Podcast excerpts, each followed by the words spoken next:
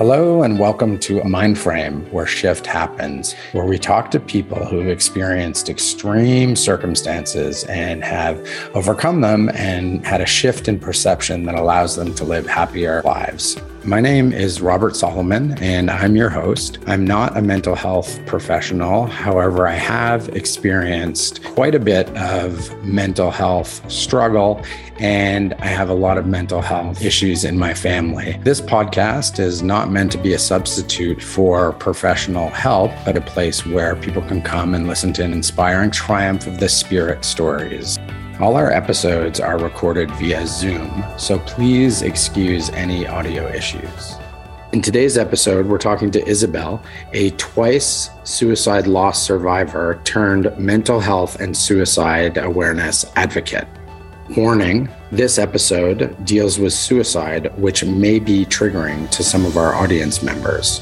I am so excited to welcome to our show this woman who's gone through so much tragedy and pain. And you are an example for people who have gone through incredible tragedy that there is a possibility to get to the other side or to get through it or to make incremental changes to feel a little more hopeful and happy.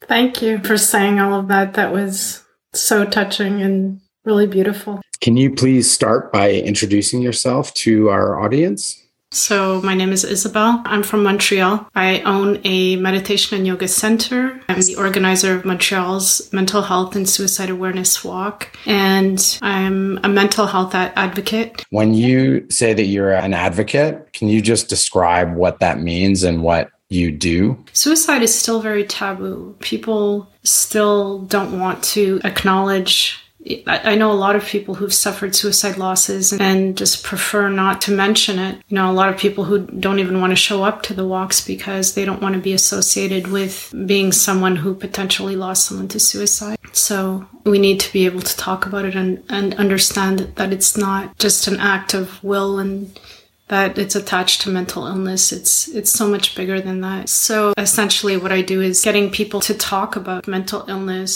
suicide, loss, suicide awareness. I also facilitate su- suicide loss groups. What does it mean to facilitate suicide awareness groups? Uh, there are actually suicide loss groups. They cater to people who've lost someone they love to suicide. Doesn't necessarily have to be a family member, but it usually is. There's a lot of parents in the group who've lost children to suicide, a lot of children who've lost parents, people who've lost their siblings. So it gives people a safe space to to just talk about what what that feels like, what that looks like. It's not such an easy thing to do. Not everybody understands and it really helps to connect at a deeper level with people who really understand. That's wonderful. I can't imagine how kind of difficult it must be, but also rewarding for you to be facilitating these meetings. Yeah, I think that you know it's it's kind of a privilege to be able to witness and hold space for people in their darkest times, and I'm able to do it. It's a blessing to be able to give it back. That's how I see it. In terms of training, do you have a background in mental health or social work or is it just something that you've kind of developed based on your experiences with suicide? I've done spiritual counseling for many years and I used to do crisis intervention workshops. Uh, I've always been in and around this field. So it was something I was able to, to uh, give back to when I went through it myself. I mean, that's what opened it up for me. I think that's great. I love what you're doing. Um, I think it's so important. And I think that your walk is destined to grow and flourish and, you know, be a big um, conversation piece, uh, mm-hmm. conversation starter and conversation changer, which is really fantastic. So I'm very, um, I'm very proud as a as is a weird thing, but I'm very proud of you. I actually like that you said I'm proud of you. It's not condescending. It's so important that you know people are proud of us. In the same way that I'd be proud of my son and I constantly let him know. It's such an important thing in his life. We need to hear that also. We're adults, children after all. Mm-hmm. It's an interesting thing. You were talking about my life and all the trauma and the tragedy, and, and there has been a lot, but When people have asked me what my life's been like, um, my automatic is I've lived a charmed life because I really feel like I have. I have a family. I have people who care about me. I have love and compassion towards people. I don't want for anything. I have been through a lot. I grew up with a mother who suffered from schizophrenia. I lost my father. I lost my husband to suicide. I lost my twin sister to suicide. I've lost a lot of people in my life, but it's not broken me. It's done the opposite. It's driven me. I'm not trying to be an ass when I say this, but there could be people listening who might be like, okay, whatever, this person doesn't care about anything or Buddha on the mountain type of thing. But I've known and I know people who have gone through tragedy and aren't the same or will never be the same in their words. So I'd love to just dive into that a little bit and and see how you are able to be or have the outlook that you have.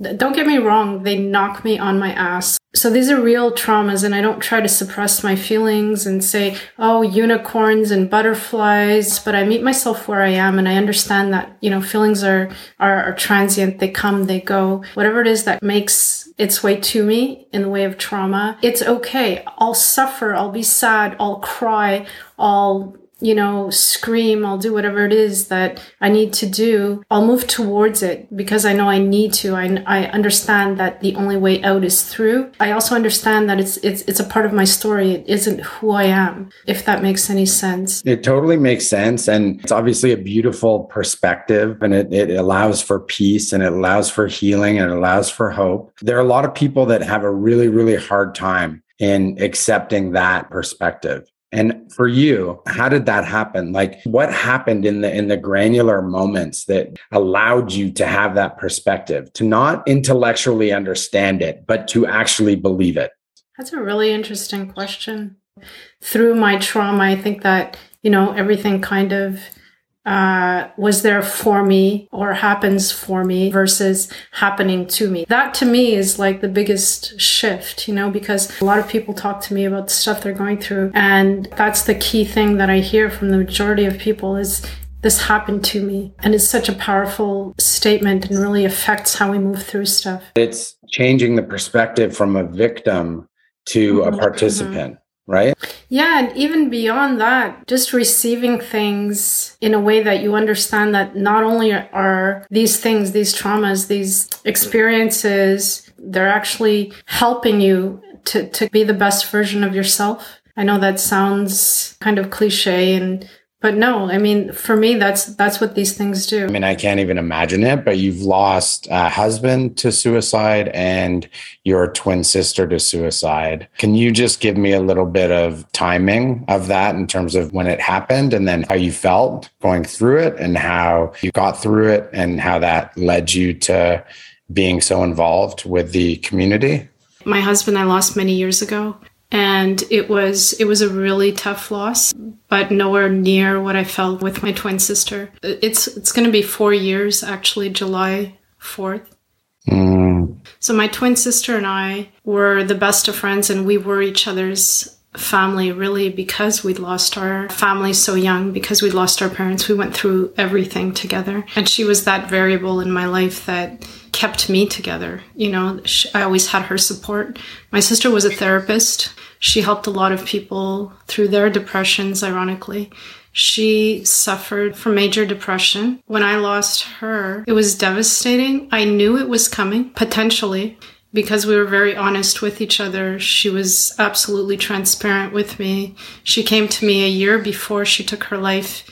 She was living two hours away in, in Ottawa and she sat me down and said, This is what I'm planning to do. I, I just can't do this anymore. I'm planning to take my life. Oh my God. I can't imagine hearing that from I, anyone, right? But from your sister. And I, I appreciated hearing that because essentially what she was doing it was giving me the opportunity to try to help to navigate this, to, to not feel blindsided. And she told me that. She said, I, I don't want to leave you and I don't want it uh, to come as a shock to you, but this is where I'm at and this is how I feel. And she said, it's, you know, the reason that I've held on for as long as I have is because of you. And at that point, I just said, no, I mean, we're going to do whatever we can to try to figure this out. And I, I said, let's get in the car. We're going to go back to Ottawa and admit you. So she was in the hospital for, you know, not too long. And she came out. We tried to manage it. She came to Montreal and she stayed with me for a good six to eight months. And on, on one of those breaks where she was in Ottawa, she decided that, you know, it, it was time for her to go. And she took a lot of pills like antidepressants and anti anxiety and a whole bunch of stuff. And she wrote me an email knowing that I wouldn't get it in time because she stayed up late. I got up early. I did see it in the morning and managed to get to her on time. She was still just hanging on they rushed her to the hospital and, and managed to save her. And the doctor kind of said it's it's a miracle that she's alive, given everything she took. And she said to me, you know, I'm going to take this as a sign that I need to be here. You know, that really I should have been gone. And so they let her out. And two weeks later, she did the same thing, only she didn't send me a message mm. because she didn't want to have me intervene at that point. She was determined, and I know that she held on for, for as long as she could for my sake. And I, I don't think she wanted to die. I don't, I don't think people do want to die. I think they just want to end their suffering. It's too much. They feel like there's no hope. I know she felt like there was no hope, that she just didn't want to feel the way she felt anymore. Oh, that is so heartbreaking. And, you know, I, I, I it sounds like you have come to a certain degree of peace with it although i'm sure it's it's always something that that will have an effect on your life positive as what you've done with your groups and with your advocacy and with your walk that's beautiful how you're able to transform that that pain that you felt into helping people heal um, which i'm sure along the way you heal as well the more mm-hmm. people that you that you come into contact with but it must have felt so hopeless for you to be with your sister and not be able to kind of change her mind or help her to see things differently. Can you speak a little bit about that? Yeah, I, I think that's a really common thing, you know, that sense of guilt, of blame, of what ifs what if I'd done this? What if I turned left? What if I turned right? What if I just answered the phone? And I do feel that way. Not that I do feel that way now. I understand intellectually that there was nothing really I could have done to prevent that, that I did everything that I could. But yeah, that sense of guilt for sure. I sometimes go over it and think to myself, you know, maybe I should have just stayed with her 24 7. But I mean, I, I know that I really did put my all into it. So you believe so, that you did kind of what you could, and obviously there's a feeling like, oh, I could have done more, as you said. But you are you are at peace with what you were able to provide for your sister and the time prior to her taking her life. I am. I know. I I really did give it my all. She gave me a heads up, and we we did our be- best to to navigate it with the tools that we had. You know. Mm-hmm. Um, what brings me comfort and what really brought me comfort after I lost her. Now I'm going to revise, not after I lost her because I don't believe I lost her. I, I, you know, believe she's still with me just in a different way.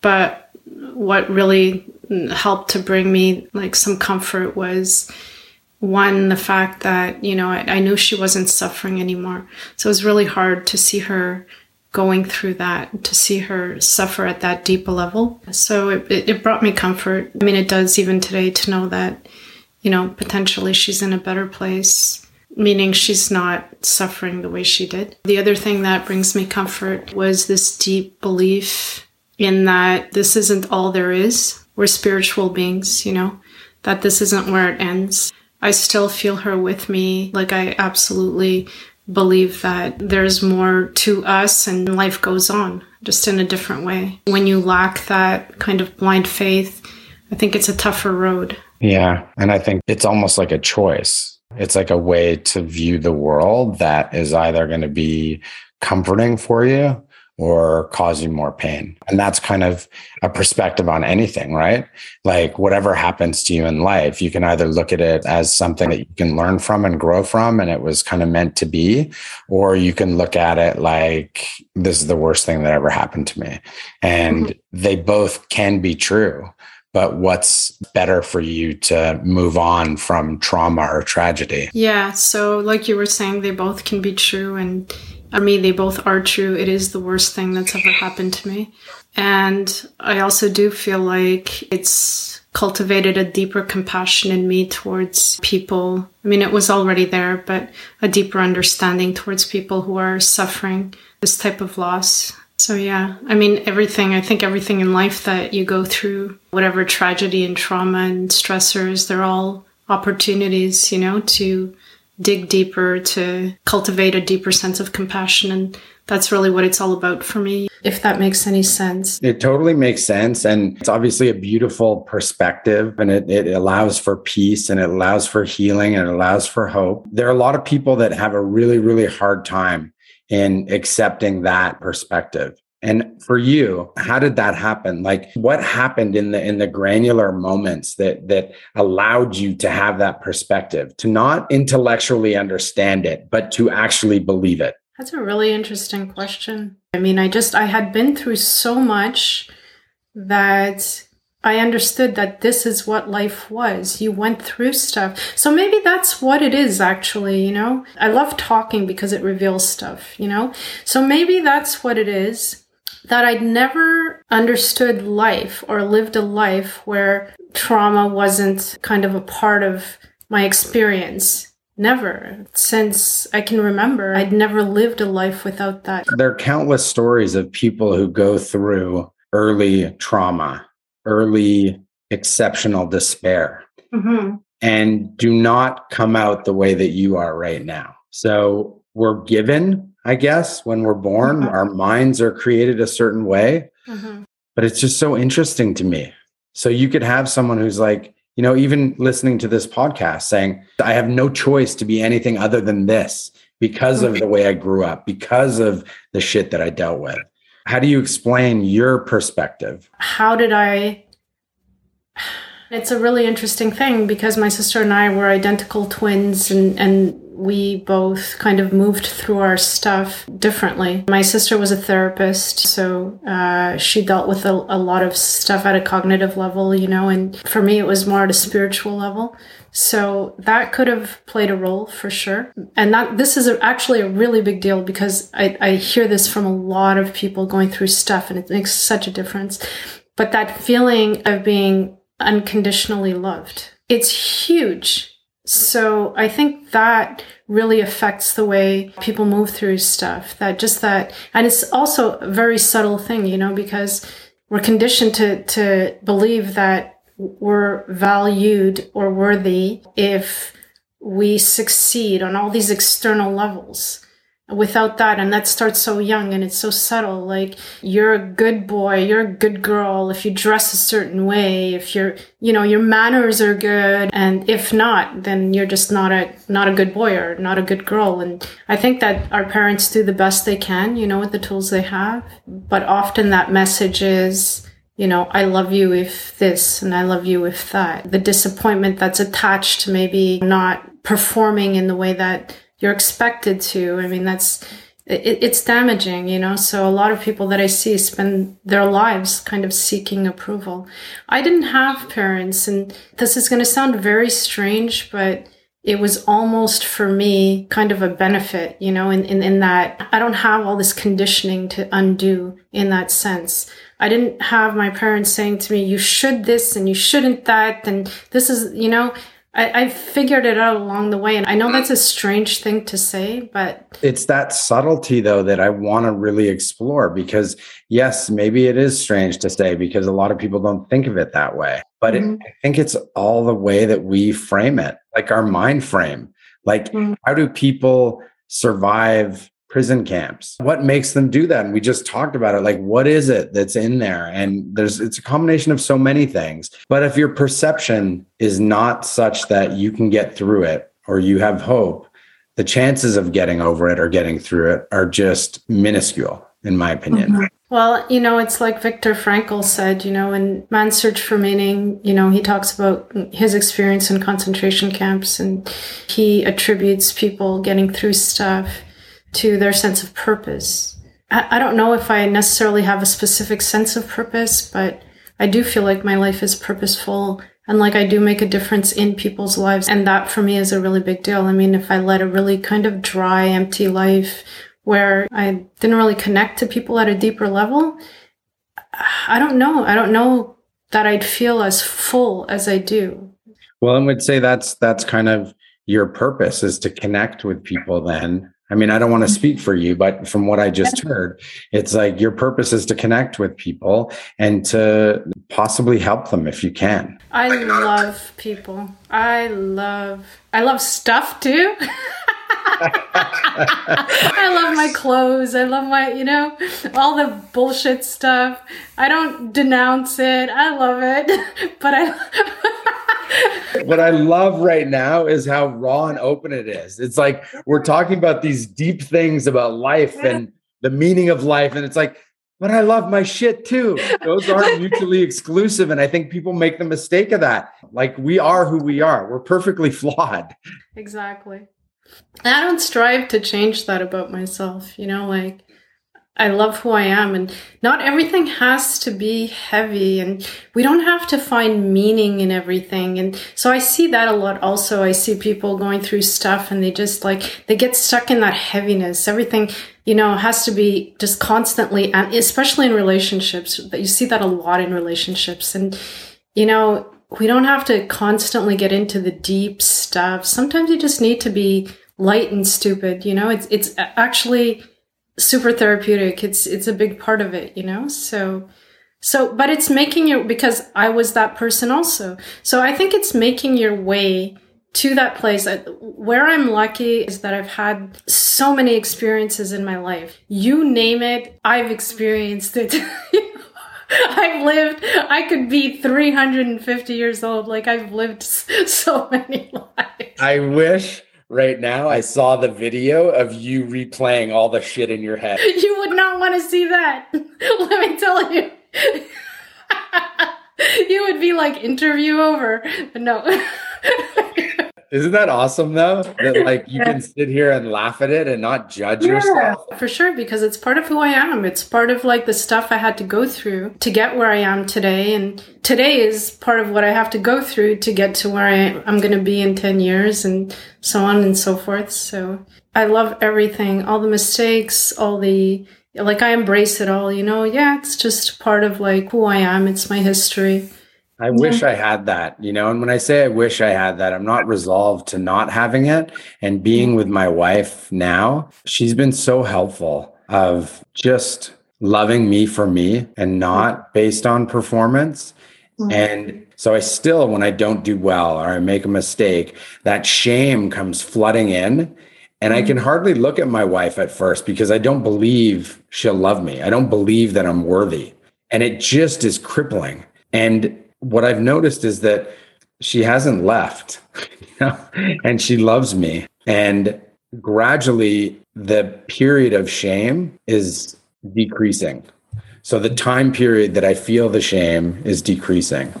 And I'm grateful for that. And I'm grateful for her. First of all, what you shared is so beautiful and you so deserve that. You're such an amazing, pure, raw soul.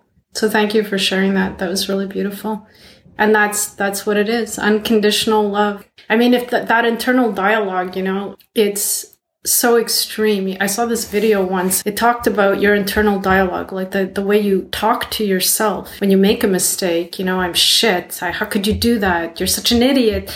And then you know it, it asked that you turn around and you take that dialogue and you direct it towards let's say your kid and that's inconceivable to me. Like I have an 11 year old and I, I, think about the way I sometimes talk to myself or I, I have, and I still do. I'm human. I'm, it's, it's part of the process.